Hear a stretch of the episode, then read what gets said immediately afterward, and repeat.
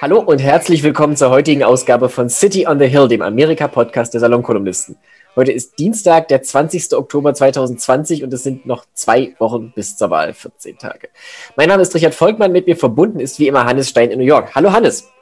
Hallo Richard, ich lebe so gerade eben noch. Gell? Ich auch. Also ich habe es jetzt auch gerade beim vierzehn Tage, ja. Jetzt, wenn man es laut sagt, doch wieder nach erstaunlich viel. Irgendwie... Ja. Ich, ja. ich habe zwar das Gefühl, ich habe mein ganzes Leben lang nichts anderes gemacht, als diesen Wahlkampf zu verfolgen. Und es sind jetzt auch schon Monate ins Land gegangen, zumal wir das ja alles irgendwie im Prinzip seit, seit Frühsommer zweitausendneunzehn begleiten, in irgendeiner Form. Aber wenn ich bedenke, also nochmal vierzehn ganze Tage. Ja, nee. ja ich, ich weiß nicht, ob ich nachher noch ein einziges braunes Haar auf dem Schädel habe. Gut, der Hannes, das brauchst du jetzt nicht auf die Wahl zu schieben. Aber mal, sagen, wir mal, sagen wir mal positiv. Ähm, wir konnten ja jetzt nachrichtentechnisch in den letzten Tagen vergleichsweise ein bisschen durchschnaufen. Es gab keine Corona-Infektionen mehr in den Top-Leveln der Regierung. Es gab keinen kompletten Meltdown im Weißen Haus, zumindest keinen, der über das normale Maß hinausgeht. Was es gab, war natürlich wieder eine neuerliche Zunahme von Corona-Fällen, und zwar ziemlich heftig in, in vielen Staaten. Es gab heute die Meldung von Seiten der C D C, dass wohl die sogenannte Übersterblichkeit, oder ich weiß nicht genau, was der medizinische Fachbegriff ist, jedenfalls die Zahl der... Ü- ja, Übersterblichkeit, das Übersterblichkeit, ist das. Ne? Ist bei zweihundertachtzigtausend oder sowas. Genau, ne? zweihundertfünfundachtzigtausend Fällen, was also nochmal mehr ist als die offizielle Todeszahl momentan. Ich habe heute gehört, dass wohl ein nochmal, ich glaube, hundertsiebzigtausend bis Februar prognostiziert sind. Oder das ist natürlich momentan noch mit einer großen Unsicherheit behaftet, weil man weiß nicht, also das geht runter bis zu Sachen wie, wie ist das Wetter, wie, wie warm ist es, wie lange kann man lüften und so weiter. Aber der Punkt ist halt, it's gonna get worse before it gets better. Da ja. sind wir uns, glaube ich, alle einig. Parallel zu alledem findet auch immer noch die Anhörung für Amy Coney Barrett statt. Also das wäre eigentlich in jedem normalen Jahr das alles beherrschende Thema. Ja. Kein Sauerstoffatom. Das interessiert irgendwie keine Sache. Also ich bringe es nicht über mich, das irgendwie anzuschauen. Das ist nee, das, es, ist auch, es ist auch eingepreist. Ja. Die Aufregung ja. darüber ist schon vorbei. Also da, ja. da hatten wir ein Wochenende, da haben sich alle, jeder hat seine Rolle gespielt und jetzt ist das passiert, weil sowieso jeder weiß, wie es weitergeht. Ja. Also es ist vollkommen klar, sie wird übermorgen im Justizausschuss bestätigt am Donnerstag und irgendwann nächste Woche, es hieß, glaube ich, in der Woche ab dem sechsundzwanzigsten, also vermutlich so früh wie möglich, Dienstag, Mittwoch, nächste Woche, wird sie dann im Senat bestätigt und dann ist Feierabend. Ja. Das, ich meine, Lindsey Graham, ja, to his credit, hat einmal was Richtiges gesagt. In der einführenden Bemerkung zur allerersten Anhörung hat er gesagt, wir können das jetzt irgendwie höflich gestalten, aber eigentlich wissen alle schon, wie es ausgeht. Hat er recht. Ja, ja. Ja, aber irgendwie... Ja. Richard, Richard, ich habe mir, ich habe die letzten Tage oder gestern damit verbracht, mir ein paar Zahlen herauszuschreiben. Und ich möchte die mal eben vorlesen, weil ich die interessant finde. Ich fange mal mit Folgendem an. North Dakota hat sechshundertzweiundsiebzigtausendfünfhunderteinundneunzig Einwohner. South Dakota hat achthundertvierzehntausendeinhundertachtzig Einwohner. Okay? Mhm. Also... sechshundert, irgendwas zwischen sechshundertsiebentausend, etwas über achthunderttausend. Okay? Also ungefähr zusammen so viel wie München. So, North Manhattan, also Manhattan oberhalb der vierundachtzigsten Straße, hat sechshundertzweiundsiebzigtausendsechshundertsiebenunddreißig Einwohner, also ungefähr so viele wie North Dakota. Mhm. Und South Manhattan, also alles unterhalb der vierundachtzigsten Straße, hat achthundertvierzehntausendzweihundertzwei Einwohner, also ungefähr so viele wie South Dakota. Also die Insel hat insgesamt so viele Einwohner wie beide Staaten zusammen, verstehe ich das richtig? Genau, genau. Jetzt will ich gar nicht mal mit den Senatoren anfangen, sondern ich will nur mal erwähnen, North Dakota hat drei, also wählt drei Electors, drei Wahlmänner. Und South Dakota wählt auch drei Wahlmänner. Okay? Ja. Der gesamte Bundesstaat New York ist gut für neunundzwanzig Wahlmänner. Noch. Noch. Und der ganze Bundesstaat New York hat neunzehn Millionen Einwohner. Also das nur mal, um, um, um verständlich zu machen. Also ich habe es jetzt mal mathematisch, so un- mathematisch bedeutet das so ungefähr, dass meine Wählerstimme hier in New York ein Drittel von dem Wert ist, was eine Wählerstimme in entweder North oder South Dakota wert ist. Okay? Ja. Aber ich bin noch nicht am Ende mit meinen Zahlen. Es wird noch interessanter. Einer von tausend schwarzen Amerikanern ist bisher an Covid neunzehn gestorben. Nicht, nicht einer von tausend Infizierten, sondern einer von tausend. Und um sich klarzumachen, was das heißt, wenn, also bei, jetzt im Moment haben wir ja nicht so viel Flugverkehr, aber wenn in einem normalen Jahr pro Jahr eins von tausend Flugzeugen abstürzen würde, mhm. dann hätten wir hunderte Flugzeugabstürze. Also das wäre, das würde man merken, das wäre eine das ungeheuerliche Katastrophe. Das wäre sehr viel. Ja, so. Wenn in Umfragen Amerikaner gefragt werden, soll Amerika künftig aus Leuten bestehen, die aus der ganzen Welt zu uns kommen? Oder soll Amerika künftig aus Leuten bestehen, die vor allem aus Westeuropa zu uns kommen? Dann sagen achtundvierzig Prozent der Befragten, Amerika soll aus Leuten aus der ganzen Welt zu uns kommen. Und vierzig Prozent sagen, nur aus Leuten aus Westeuropa. Okay? Also ne, so eine so eine doch solide, aber, aber nicht so ganz überdeutliche Mehrheit sagen, auch der Typ aus oder die Frau aus Indonesien oder was immer man sich da jetzt an, Ghana, ja, können Amerikaner werden.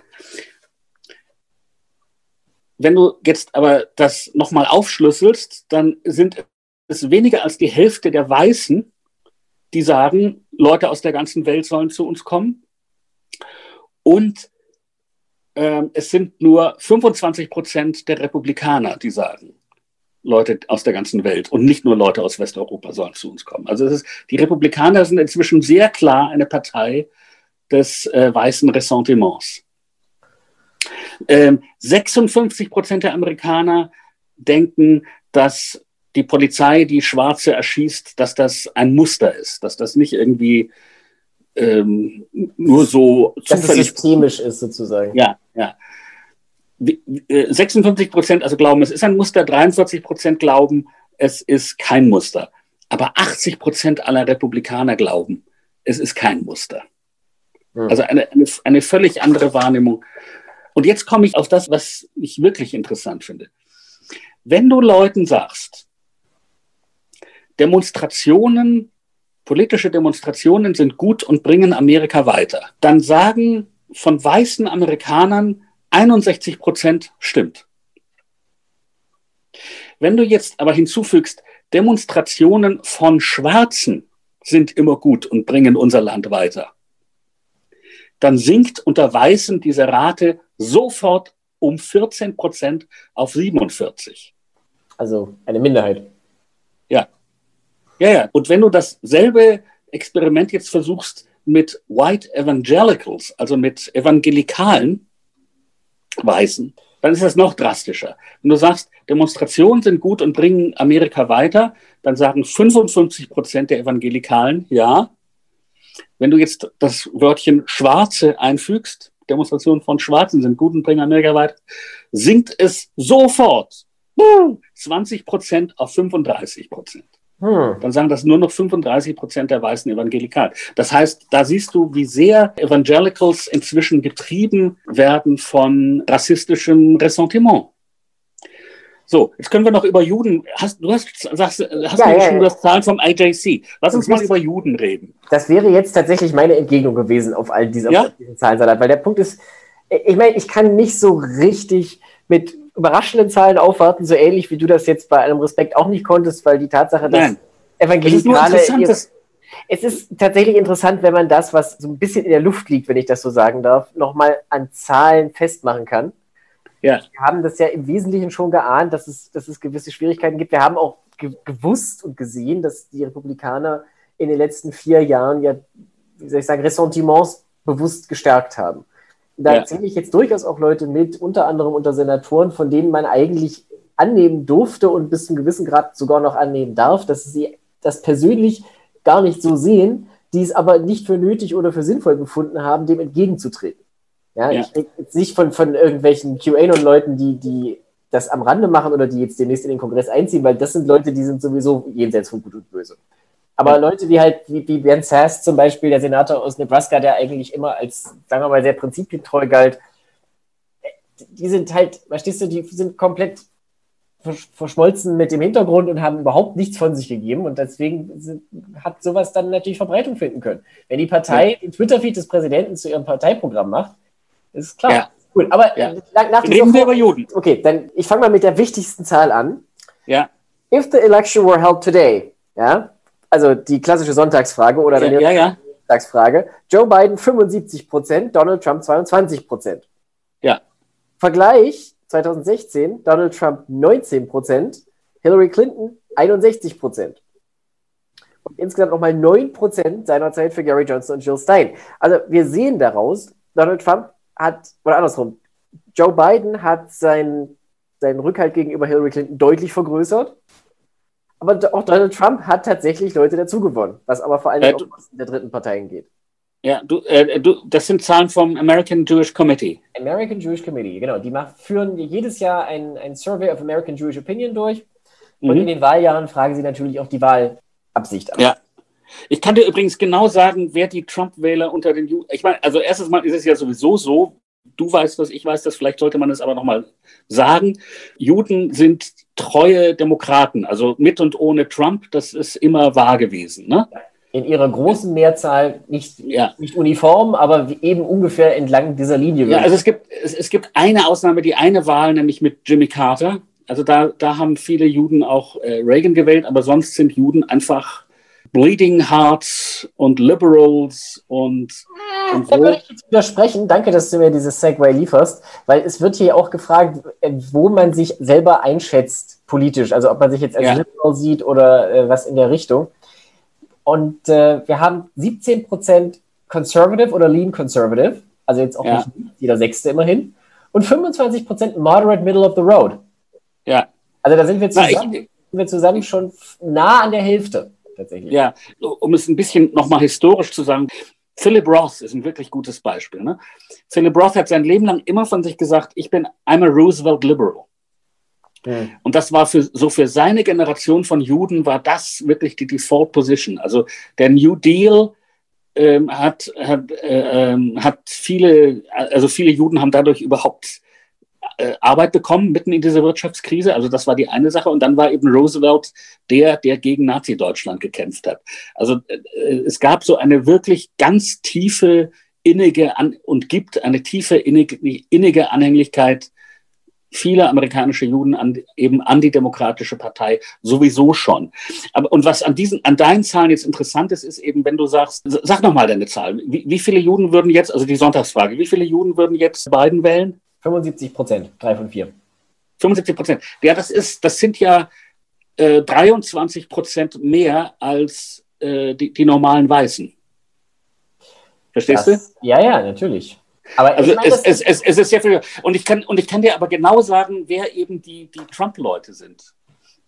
Sag es. Äh, und zwar, ja, naja, das sind die, nicht die Orthodoxen, das ist falsch, sondern es sind die Ultrafrommen. Also das, das richtige Trump-Potenzial, das sind die Hasidim in Brooklyn, die mitten in der Corona-Krise ähm, ähm, äh, Gottesdienste abhalten und äh, äh, keine Abstandsregeln äh, einhalten und ähm, jüdische, also gerade eben haben sie auf der Brooklyn Bridge einen jüdischen Journalisten verprügelt, der gewagt hat, über die hohen äh, Ansteckungszahlen mit von Covid zu berichten. Und die halten äh, äh, tatsächlich, also da, es gibt so ein Bild, die halten dann eben wirklich Trump-Pence-Schilder hoch. Also das ist so der harte Kern des Pro-Trumpismus, zusammen mit noch so ein paar Leuten, die dann eben äh, denken, Trump ist irgendwie gut für Israel. Ich, ich wollte gerade sagen, also ich, es gibt ja durchaus noch eine ganz kleine Basis, ich wollte jetzt gerade Fanbasis sagen, aber das geht, glaube ich, schon zu weit, von Leuten so diese die, die Commentary lesenden konservativen Juden.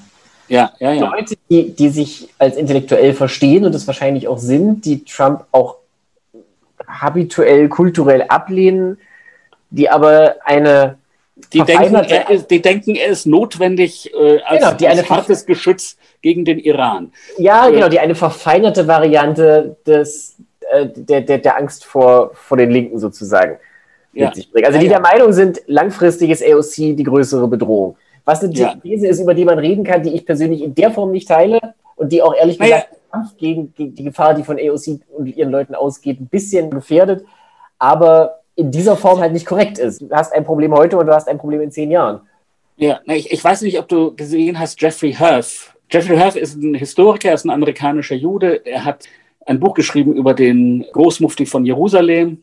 Er hat ein Buch geschrieben über den Antizionismus slash Antisemitismus der D D R. Ein hochinteressantes Buch, ich kann das sehr empfehlen. Das Buch über den Mufti ist so interessant, weil er zeigt, wie der Mufti, der ja in der Nazi-Zeit in Nazi-Deutschland war, wie der von dort aus Reden gehalten hat an die arabische Welt, also wie er so ein direktes Einfallstor war, durch das Nazi-Ideologie in die muslimische Welt kam. Ne? Mhm. Er, äh, Jeffrey Herf war gegen den Iran-Deal, also er ist ein Er hat immer wieder gegen diese depperte und antisemitische B D S-Bewegung, wie heißt das, Boycott, Diversify, Sanction, also diese anti-israelische, diese Kauft-nicht-bei-Juden-Bewegung. Also kurzum, wenn ich das abkürzen darf, also Jeffrey Herf ist jetzt eigentlich kein klassischer Stammwähler der Demokraten. Na, er ist schon ein Demokrat, er war das auch immer, aber er war im, eben immer ein nicht besonders linker Demokrat.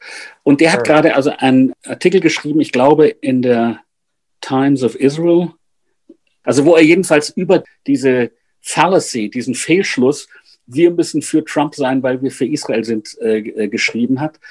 Der, ist, der Artikel ist sehr lesenswert und er ist ein, denke ich, wirklich ziemlich unverdächtiger Zeuge. Also er ist jetzt nicht eben jemand, der äh, von Hause aus dazu neigt, ähm, ja, irgend, irgendwelchen linksradikalen Unsinn über Israel zu schwätzen. Und er sagt eben, das sei im, im, ganz im Gegenteil, wenn Trump wiedergewählt werden würde, wäre das für Israel ziemlich schlimm.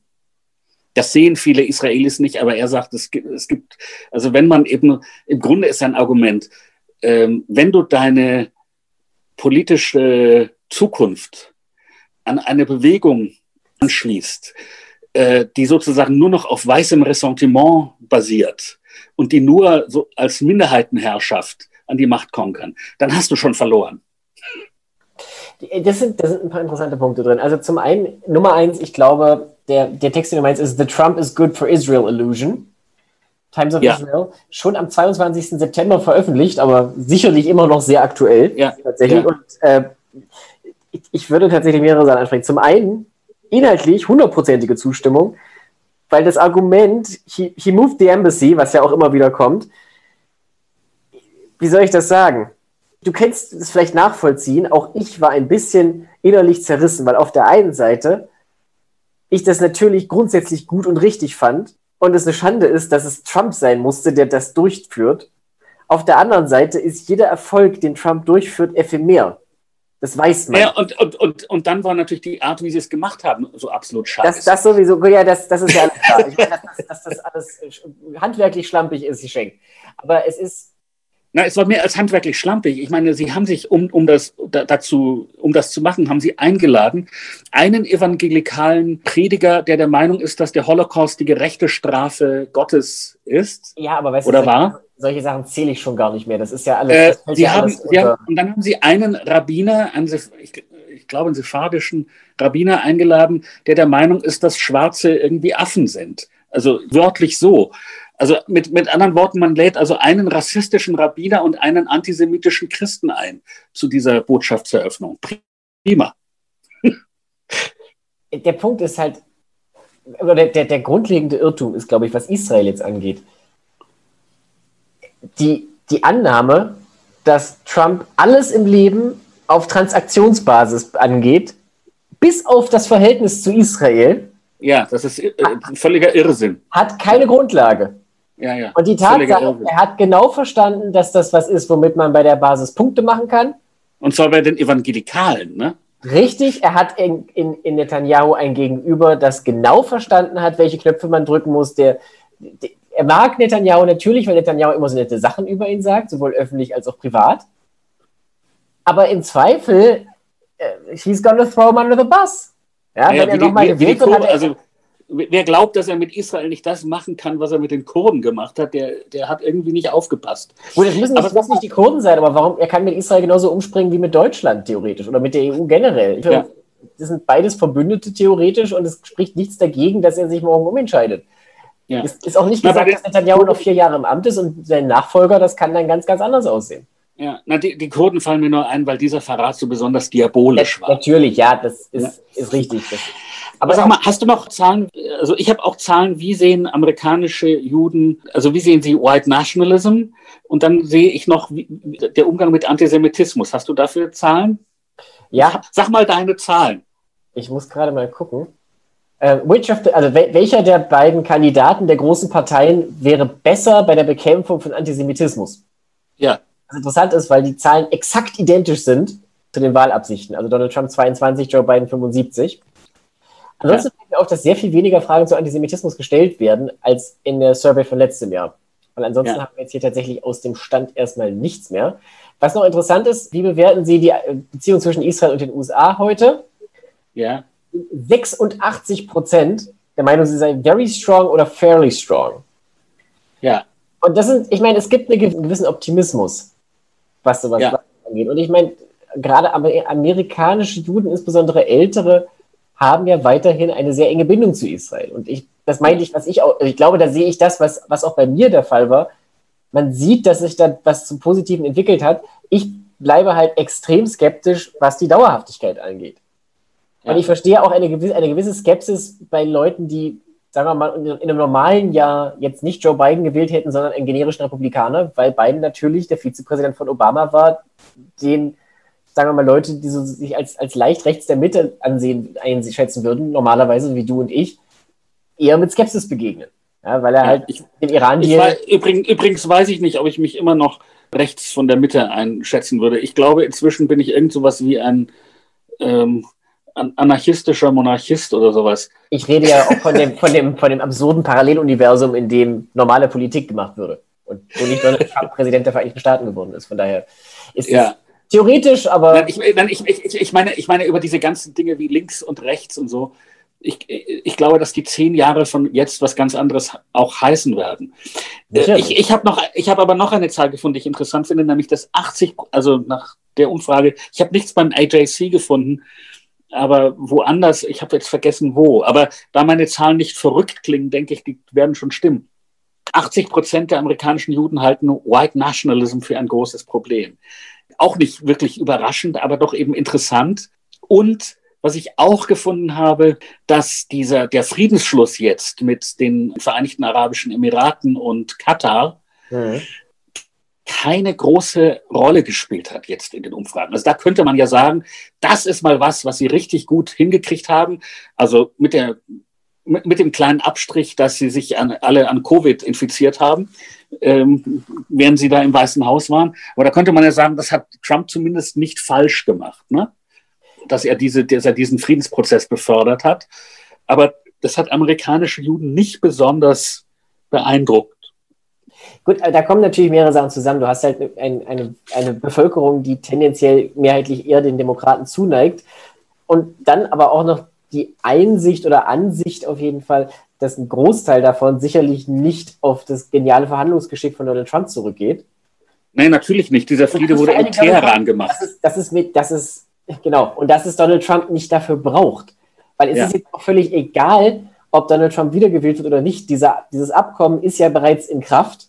Und man ja. hat auch gesehen, dass es mindestens den Emirates und wahrscheinlich auch den, ba- den Bahrainis wirklich um die Sache geht, weil sie erkannt haben, dass sie sich ins Knie schießen dadurch, dass sie sich den Handel mit Israel versagen, was völlig richtig ist. Ja. Und da ist es vollkommen wurscht, wer im Weißen Haus sitzt. Jetzt sind die ja. Fakten geschaffen. Also dafür muss man, das ist so wie, dass, dass du sagen kannst, wir, machen, wir, wir pushen jetzt Amy Coney Barrett durch und dann ist das Thema erledigt, weil dann brauchen wir Donald Trump nicht mehr. Dann haben wir die ja. Extreme Majority. Und ja. genau das ist ja auch. Naja und, und, und, naja, und ich meine, unter uns gesagt, wenn jetzt Hillary Clinton im Weißen Haus säße, äh, natürlich wäre das genauso passiert. Das, ja. das ist die Logik die, die dort der Region, ne? Das sagst du ja auch. Ja. Aber sag mal noch was anderes. Ähm, wir haben vorhin auch, bevor wir anfingen aufzunehmen, gesprochen über fünf drei acht. Mhm. Also wir müssen ja darüber reden, es gibt immer noch eine Chance in acht, dass Trump diese Wahl gewinnt. Ja. Und aber das, das, heißt noch, das hat, meine, und das hat mich, na, das hat mich, das hat mich, ähm, zwanzig sechzehn hat mich das immer beruhigt. Also zwanzig sechzehn, immer wenn ich zittrig wurde, habe ich ge- gesagt, ja, aber seine, er hat ja nur eine von, ich, damals war es auch ziemlich gering, die Chance, dass Hillary Clinton diese Wahl verliert. Seit zweitausendsechzehn bin ich natürlich shell-shocked und denke jetzt immer, eins von acht, das ist, also die meisten Revolver haben sechs Schuss, das muss man dazu sagen. Ne? Mhm. Aber, Schön aber auch ein Revolver mit acht Schuss, wo in einer Kammer eine Patrone steckt, würde ich mir jetzt nicht freiwillig an die Schläfe setzen. Nee, das wäre durchaus riskant. Aber ich meine, es gibt ja Leute, die sind nicht so risikoavers wie du oder ich. Ja, ja. ja. Aber Spaß beiseite, ja, natürlich. Also das ist ein großes Problem. Ich, ist, ich habe den Podcast von fünf drei acht gehört, von mhm. gestern, in dem sie genau dieses Thema aufgreifen, weil sie offensichtlich sehr, sehr viele Zuschriften bekommen von Leuten wie dir und mir, die sinngemäß schreiben, Kollegen, wir sehen sagt euch, uns, dass alles gut wird. Genau, sagt uns, dass alles gut wird. Gebt uns ein bisschen existenzielle Sicherheit. Sorgt dafür, ja. dass wir die nächsten zwei Wochen wieder schlafen können. Und die, die sind da halt knallhart. Nate Silver, der Chefredakteur, hat ausdrücklich gesagt, selbst wenn die Umfragen genauso bleiben, wie sie jetzt sind und Biden weiterhin mit so einem relativ deutlichen Vorsprung führt und einem okayen Vorsprung in den Swing States, dann steigt halt die Wahrscheinlichkeit noch ein Stück weiter an, irgendwann so in die mittel, niedrigen, höheren, mittleren neunziger. Aber das war's. Sie wird nicht bei hundert Prozent rauskommen und selbst zwei Prozent sind zwei Prozent. Ja. Also zwei von hundert heißt eins von fünfzig, heißt, das ist möglich. Es ist nein, nein, zwei, zwei, zwei Prozent sind ungefähr, das ist dann ungefähr so, als würde man Covid neunzehn kriegen. Kannst du das ja auch sagen. Also die Wahrscheinlichkeit, dass ich jetzt daran sterbe, ist so ungefähr, naja, die, die ist heute natürlich kleiner, weil wir mehr, jetzt mehr Medikamente haben. Also ist sie jetzt vielleicht bei null Komma fünf Prozent, das beruhigt mich, aber wenn ich Covid kriege, nicht mal das beruhigt mich dann so richtig. Ne? Es ist halt ungefähr so, das ist ungefähr so, als würdest du eine Zahl aus einer Lotto-Lostrommel vorhersagen. Ja. ja das, ist, das ist schwierig, aber möglich.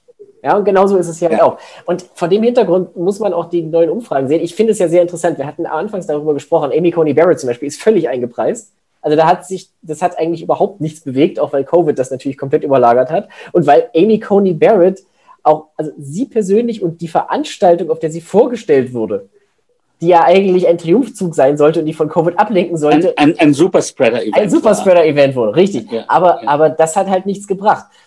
Was man jetzt sieht, ist, dass die Umfragen von diesem ganz großen Abstand, den es im direkten Nachgang der Doppelspitze von Debatte und von Trumps Covid-Erkrankung gab, wieder ein bisschen abnehmen, dass es jetzt ein kleines bisschen wieder zurückgeht, auch bei den einzelnen Staaten, also in Pennsylvania und in Florida sind ein paar Umfragen rausgekommen, die nahelegen, dass das Rennen da wieder etwas enger wird. Positive Nachrichten gibt es dagegen aus Wisconsin und Arizona, also wir können, we can do this all day. Ja, wir können ja, jetzt ja, wir, ja, ja, darüber ja, ja. reden. Ich habe also hab damals, zweitausendsechzehn, da gab es beim der New York Times so eine, da konnte man spielen. Also du konntest immer die, den Leuten die Staaten zuweisen und dann gucken, wie es rauskommt. Ne? Das hieß, do, drüber stand Donald Trumps Narrowing Path to Victory. Das habe ich dann immer gemacht, um, um eben meine Nerven zu beruhigen. Ja, das sollte man besser lassen. Ich kann ja äh, und dieses Mal lasse ich es. Ich meine, eine Sache, eine Sache mache ich mir allerdings klar. Und, und die, glaube ich, ist schon bedeutsam. Ähm, also ähm, zweitausendsechzehn haben, glaube ich, hundertsiebenunddreißig Millionen Amerikaner gewählt, ne? Wenn ich das richtig im Kopf habe. Könnte hinkommen, ja. Ich habe es jetzt nicht ja. so ungefähr in dem Bereich. Ja, und dieses Mal wird vorausgesagt, ne, dass north of hundert, also mehr als hundertsechzig Millionen wählen werden. Und das siehst du ja schon in diesen äh, äh, frühen Wahlen. Ne? Also wir sind jetzt, glaube ich, bei dreißig Millionen, die gewählt haben. Warte, ich rufe es gerade auf. Also wir haben Stand heute fünfunddreißig Millionen einhundertachtundachtzigtausend abgegegebene ja. Stimmen. Ja, also meine falsche Zahl wird immer richtiger. Warte, das wird noch vierzig Millionen. Ja, ja, wir sind nah dran. Und das sind ja. fünfundzwanzig Prozent aller Stimmen, die zweitausendsechzehn abgegeben wurden. Ja. Jetzt muss man natürlich dazu sagen, das sind Leute, also von denen, die normalerweise am Wahltag zur Wahl gegangen wären und die das ja, ja aufgrund von Corona nicht tun. Ja, ja, das aber, aber, aber, das zeigt, aber das zeigt doch, dass eben es einen Enthusiasmus gibt, den es zweitausendsechzehn so nicht gab. Und ich meine, ich, also ich denke Folgendes, also ich, ich denke, es gibt ja sowas wie eine optische Täuschung immer im Rückblick. Nämlich im Rückblick kommt es dir ja immer so vor, als hätte alles so kommen müssen, wie es kam. Zwangsläufig. Nicht? So. Also ich glaube, im Februar werden wir zurückblicken und eins von zwei Dingen sagen. Entweder wir werden sagen, ja, das war vollkommen klar. dieser Wahlsieg von zweitausendsechzehn, das war ein, eine Panne. Ja, die, die, man, das kann man jetzt erklären, weil Hillary Clinton so eine, eine genau, unattraktive Kandidatin die Leute sind zu Hause war, geblieben, es war glücklich, dann war es auch noch extrem knapp. Die Hilfe der Russen. Und in Wirklichkeit ist natürlich Amerika ganz woanders als Donald Trump. Und das musste sich dann ja Bahn brechen. Und deswegen musste die Präsidentschaft von Trump ein Katalysator dafür werden, dass alle Gegenkräfte mobilisiert wurden. Und die haben jetzt natürlich gesiegt und in Mit einem blauen Tsunami dieses, dieses reaktionäre Regime hinweggespült. Das ist das eine, das ist die eine Möglichkeit. So werden wir dann im Film sprechen. Andere Möglichkeit ist, dass wir sagen werden, na ja, wir haben uns eben zweihundert Jahre lang eingebildet, dass die Weg, dass die Welt auf so einem unaufhaltsamen Marsch zur Aufklärung und Demokratie und allen geht es immer besser ist. Ich meine, mit so einem kleinen, ein paar kleinen Unterbrechungen in also Europa. Glück auf, uns, da und dort, ja. Ja, aber im Grunde, und jetzt sehen wir, dass das eben ein Irrtum war und dass es in Wahrheit wir in einer Epoche des neuen Wahnsinns stehen. Und dieser Wahnsinn hat eben äh, dazu geführt, dass jetzt sich auch dieses Minderheitenregime von Trump an der Macht halten konnte. Und das ist das Ende der, der Ära der liberalen Demokratie. Denn ich meine, was Amer- wenn Amerika nicht äh, demokratisch bleibt, dann wird das natürlich extreme Folgen haben für, für die gesamte Welt. Als jemand, der jetzt nicht in Amerika lebt, würde ich das leicht abschwächen. Ich meine, formell und in den Institutionen wird Amerika ja demokratisch bleiben, in irgendeiner Form. Also es wird weiterhin Wahlen geben und solche Dinge, was aber halt wichtig das ist. Ja, das ist uninteressant. In Russland gibt es auch Wahlen. Naja, nee, das ist nicht meine, interessant dafür. Die interessante das, Frage ich, ist, wer darf das, wählen? Nee, nee, das hat es. Der Punkt ist, es wird ja trotzdem Wahlen geben, bei denen abgestimmt wird. Also es werden ja nicht russische Wahlen, nehme ich jetzt mal an. Aber selbst wenn das so ist, wird Amerika unter Trump in einer zweiten Amtszeit sich ja völlig zurückziehen aus dem Rest der Welt. Also ja, natürlich. Das ist der, das Ende der NATO, der E U. Ich wollte gerade sagen, ich gehe davon aus, wenn er gewinnt, ist in einem halben Jahr die NATO weg. Ja. Das, das halte ich für nahezu ausgemacht. Und dann, verstehst du, dann ist eigentlich für mich auch völlig unerheblich, was weiter in Amerika passiert. Weil das ist dann einfach nur ein, ein weiteres Ungarn, sehr, sehr groß und weit weg. Ja. Aber they don't care about me and I don't see why I should care about them. Ja. Also so, stark vereinfacht gesagt. Ja. Das ist, das ist der Punkt. Da muss man jetzt nicht mal das ganz dicke Brett bohren von wegen das Ende der Demokratie in Amerika, weil gewisse, also das, das wird ja nicht über Nacht einfach verschwinden, was du halt siehst. Ist nein, nein, nein. Aber nein, das ist für das mich hier in Europa völlig unerheblich. Ja, na, für mich ist es natürlich überhaupt nicht unerheblich. Ich meine, was man sich, also ein, etwas, was bei uns eben dann passieren kann, ist, was in äh, North Carolina passiert ist nach dem Bürgerkrieg, als die Reconstruction gescheitert ist. Ne? Nämlich, dass einfach der Kreis der Leute, die wählen durften, also es gab immer mehr Einwohner in North Carolina und die, der Kreis der Leute, die wählen durften, wurde immer kleiner, weil äh, äh, die, sie dafür gesorgt haben, dass eben, damals waren ja die Demokraten noch die Rassistenpartei, weil sie eben dafür gesorgt haben, dass immer die Demokraten an der Macht bleiben. Und so wird es dann hier auch. Und die Republikanische Partei hat, hat dann eben, wird dann eben auf lange Sicht so eine an Autorität, also wirklich unrettbar eine autoritäre, auf einen Führer geeichte Partei. Ich meine, da nichts in der Geschichte ewig ist, ähm, würde auch das nicht ewig halten. Das würde nee, nee, aber der Schaden, zerbrechen. Auf, der, der auf dem Weg dahin angerichtet wird, der ist, also der, der ist schnell angerichtet und kaum wieder gut zu machen auf lange Sicht. Ja. Ich frage mich auch, ich meine, schon zweitausendsechzehn hat es nach der Wahl beispielsweise in Kalifornien ernst gemeinte Bestrebungen gegeben, sich von den U S A abzuspalten. Ja. Und ich wäre sehr überrascht, wenn das nicht zweitausendzwanzig im Falle eines weiteren Wahlsiegs von Trump mit erneuerter Stärke noch einmal versucht werden würde. Ja. Und das ja. ist ja auch na, irgendwie nachvollziehbar. Weil was du ja. beschrieben hast, für dich und für deine Stimme in New York gegenüber den zwei Dakotas, die zusammen so viele Einwohner haben wie München und so viel wie die Insel Manhattan, gilt ja für Kalifornien nun mal erst recht. Wenn ich dich erinnern ja. darf, Hillary hat ja die Wahl zweitausendsechzehn bundesweit in Amerika vor allen Dingen gewonnen, weil so wahnsinnig viele Leute in Kalifornien zur Wahl gegangen sind, wo es vollkommen egal war. Ja. Es vollkommen egal war, ob sie jetzt in Kalifornien gewinnt mit sechzig Prozent oder mit zweiundsechzig Prozent, ist wurscht. Ja. Eine ja. Stimme Vorsprung reicht. Und ja. von dem Hintergrund, ich halte es mit, mit ich glaube, J B L, der das neulich beim Balborg gesagt hat, du kannst ja durchaus verstehen, wenn du eine junge Generation hast, die überwiegend in den städtischen Ballungsräumen lebt, in typischer Weise dann in Staaten, die tendenziell eher blau sind, Ausnahmen bestätigen die Regel, wie Florida oder Texas, aber halt sowas wie Kalifornien oder New York oder, oder auch Washington State, die merken, dass ihre Stimme bei der Präsidentschaftswahl im Prinzip egal ist und ja. dass ihre Stimme beispielsweise für den Senat zwar zählt, aber natürlich viel weniger Gewicht hat. Ja. Und das, das, ist, das ist ein Ungleichgewicht. Ja, die, verabschieden sich dann, die verabschieden sich dann irgendwie aus diesem System. Und ich meine, eine Sache, die auch... Das, das, ist, das ist ein Ungleichgewicht, das kannst du mit, bis zum gewissen Grad beibehalten, weil es bis zum gewissen Grad gewollt ist. Also wie gesagt, es soll eine leichte Überrepräsentation ländlicher Wähler geben. Okay.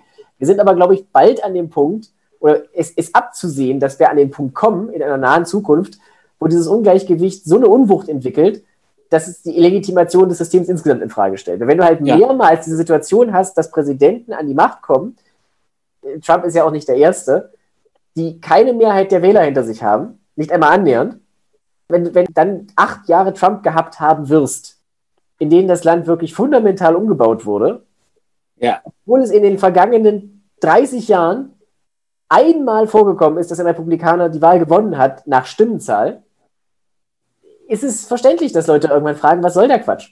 Ja, und, und eine Folge wird, davon würde übrigens sein, dass äh, die Politik sich viel mehr auf die Straße verlagert. Also ich kann mir nicht vorstellen, ja. dass es dann nicht zu Massendemonstrationen käme. Ich kann mir nicht vorstellen, dass die Polizei dann nicht schießen würde. Übrigens habe ich eine Zahl vergessen, fällt mir ein. Hm? Die ist doch auch noch interessant. Habe ich mir auch rausgeschrieben. Also, es gab zwanzig zwanzig siebentausenddreihundertfünf Black Lives Matter, Matter Demonstrationen. siebentausenddreihundertfünf. sechsundneunzig Komma drei Prozent davon waren komplett gewaltlos. Mhm. Bei neunundneunzig Komma sieben Prozent wurden keine Schäden an Personen äh, gemeldet.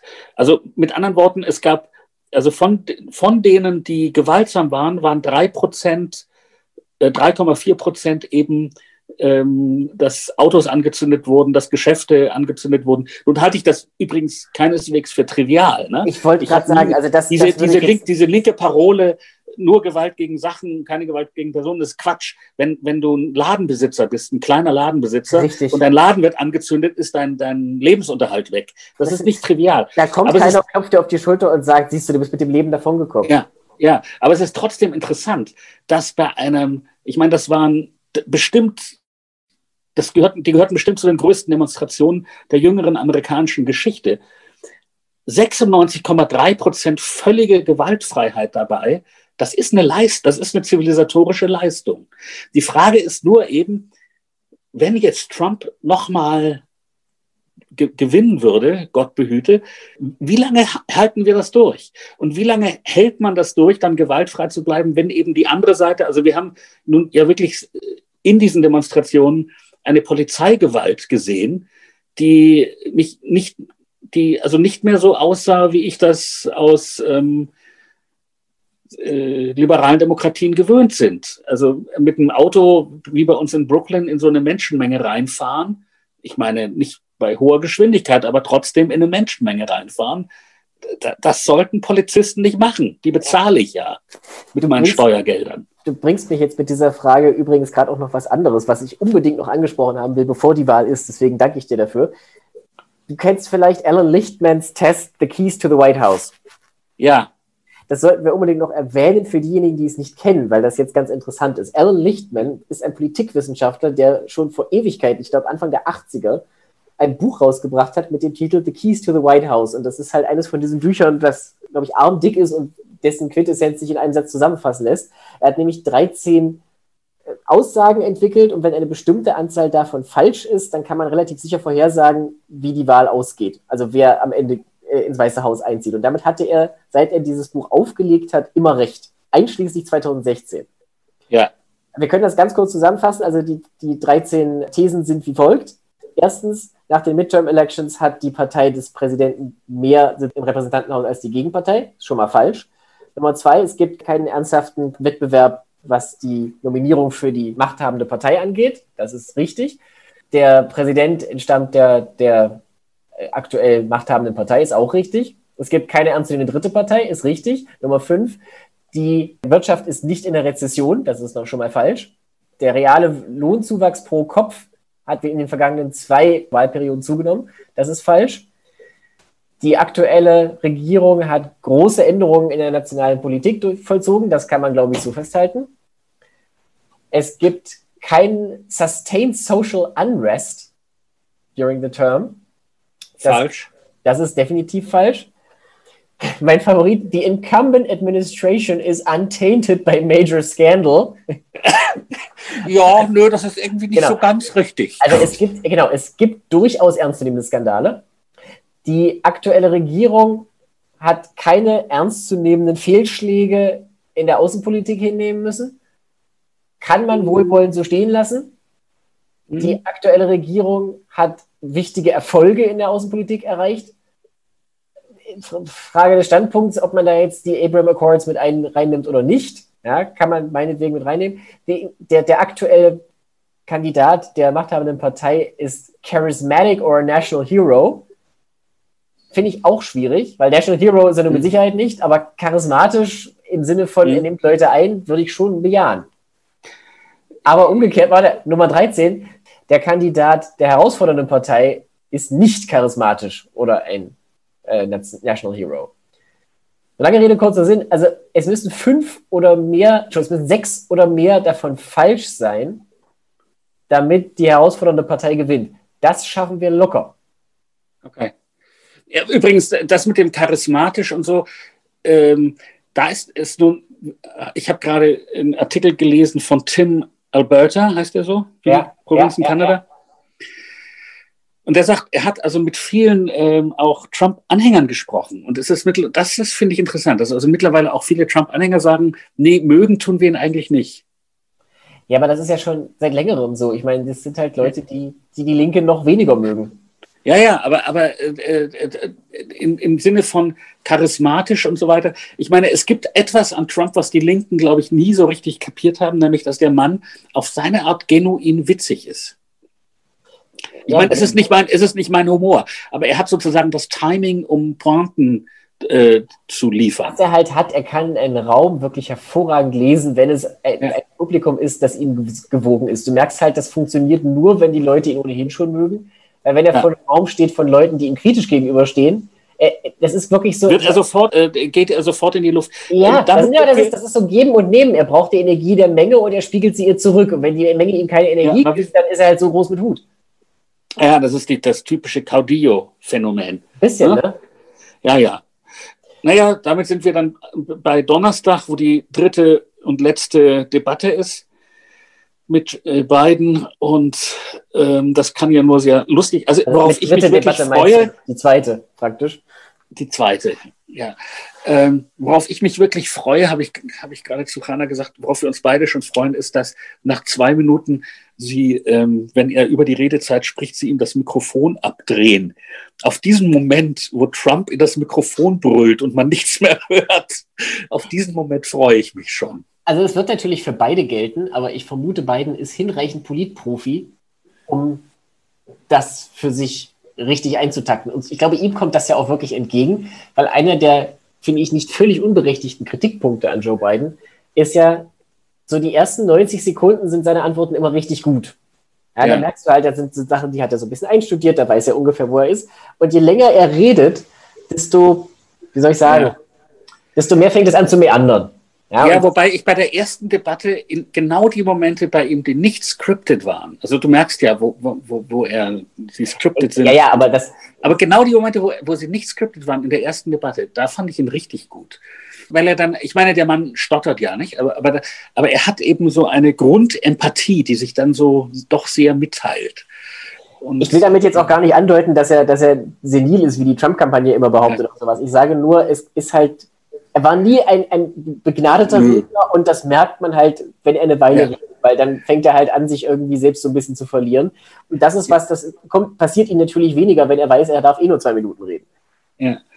Ähm, übrigens habe ich gerade auf YouTube ein Interview mit dem jungen Joe Biden gesehen, geführt von Barbara Frum, der Moment, Mutter Moment, stopp, stopp, stopp, hold on, hold on. Joe Biden war jung? Ja, ja. Das ist ja wie Shimon Peres. Ja, ja, er war mal ein junger Senator. Und äh, das Interview hat geführt Barbara Frum, die Mutter von David Frum, die ja eine, es war ja die Grande Dame des kanadischen Journalismus. Und das Interview wurde geführt neunzehnhundertzweiundachtzig, und zwar nachdem äh, Argentinien sich die Falklandinseln geholt hatte unter der Militärdiktatur. Mhm. Und nun weiß ich nicht, ob du weißt, aber ich war ja auf den Falklands. Nein, du warst auf den Falklands? Ja, ja, ich war auf den Falklands. Und ich bin natürlich ein überzeugter, ähm, also ich habe nur Sympathien für die, für die Falklands und überhaupt keine Sympathien für Argentinien in diesem Konflikt. Ich meine, das war eine faschistische Militärdiktatur, hm. die als letzte, äh, als letzten Notnagel dann eben entdeckt hat, dass sie jetzt einen Krieg vom Zaun bricht und sich diese Inseln holt. Und was ich also zu meinem großen Vergnügen gesehen habe auf YouTube, um endlich wieder auf Joe Biden zurückzukommen, ist, dass er als junger Senator der Demokratischen Partei, bitte, ähm, unter Ronald Reagan gesagt hat, die Briten sind unsere Verbündeten und es gibt überhaupt keine Frage, dass wir auf der Seite unserer Verbündeten zu stehen haben. Und ich dachte, jawohl, Joe, so ist es. Gut, aber das ist, weißt du, das ist ein perfektes Beispiel für diese crazy world, in der wir leben. Das ist, glaube ich, der normalste Satz, den ein Politiker sagen kann. Das ist, das ist, wir trinken Wasser, damit wir keinen Durst mehr haben. Wir stehen an der Seite der Leute, die unsere Verbündeten sind, was definiert wird durch, wir stehen an ihrer Seite. Ja, wobei das übrigens, um das nur so in Klammern zu sagen, um das nicht zu idealistisch werden zu lassen, das war damals ein echtes Problem, denn im, in diesem Zusammenhang des Kalten Krieges war natürlich dieses schmutzige, faschistische, argentinische Regime auch ein Verbündeter, nämlich gegen die äh, Sowjetunion. Ja, ja. Ja? Und die Reagan-Leute hatten einen Moment, sagen wir mal, des Zögerns. Ich meine, das, es war dann letztlich klar, weil Großbritannien ist in der NATO und Argentinien nicht. Ne? So, ja. So einfach ist es dann am Schluss. Ähm, Aber die, also der Umstand, dass das faschistische Militärregime einen Akt der militärischen Aggression begangen hat, der hat noch nicht gereicht sozusagen für die Reagan-Leute, um zu sagen, nee, nee, wir sind klar auf der Seite äh, der Briten. Aber für Joe Biden hat es gereicht. Und das hat mich schon, ich meine, das ist eine Winzigkeit in der Weltgeschichte, aber es hat mich gefreut, weil ich dachte an meine Freunde auf den Falklands und ich dachte, wenn Biden gewinnt, Dann, dann werden meine Freunde auf den Falklands sich auch freuen. Weil die erinnern sich natürlich daran, wer damals ein Freund war und wer nicht. Oh ja, das ist richtig. Dann werden zweitausendachthundert Leute auf den Falklands sich sehr freuen. Ich würde mich ehrlich gesagt auch freuen, auch wenn ich nicht auf den Falklands bin. Äh, Hannes, ich würde gerne so allmählich zum Abschluss kommen. Ich möchte nur noch auf eine Sache hinweisen, die ich heute gelesen habe und die, wie soll ich das sagen, schön illustriert, in welcher Zeit wir leben. Die Republikaner im Senat bringen einen Verfassungszusatz ein, des Inhalts, dass der Supreme Court genau neun Mitglieder hat. Ja, also das, die Heiligkeit der Zahl neun. Naja, sagen wir so, das ist so ein Punkt, unter normalen Umständen wäre ich ja hundertprozentig an Bord. Ich bin auch jetzt aus Gründen, die wir schon mal besprochen haben, nicht zwingend dafür, mehr Richter in den Supreme Court zu packen. Aber also die Chutzpe, das zu tun vor diesem ja. Hintergrund. Ja, ja, nachdem sie zwei Sitze geklaut du kannst, haben. Du das kannst nicht, ja, was heißt geklaut? Lassen wir mal dieses aufgeladene Wort weg. Du kannst ja nicht dich über deinen eigenen Präzedenzfall, den du mit heiligem Ernst vorgetragen hast, hinwegsetzen und dann fünf Minuten später den großen Institutionalisten geben. Ich meine, ja. Politik ist immer pragmatisch und besteht aus Kompromissen, aber das ist so... Wie soll ich sagen? Also ich fühle mich nicht mal, ich bin ja nicht mal ein Wähler, aber ich fühle mich als Beobachter beleidigt. Ja.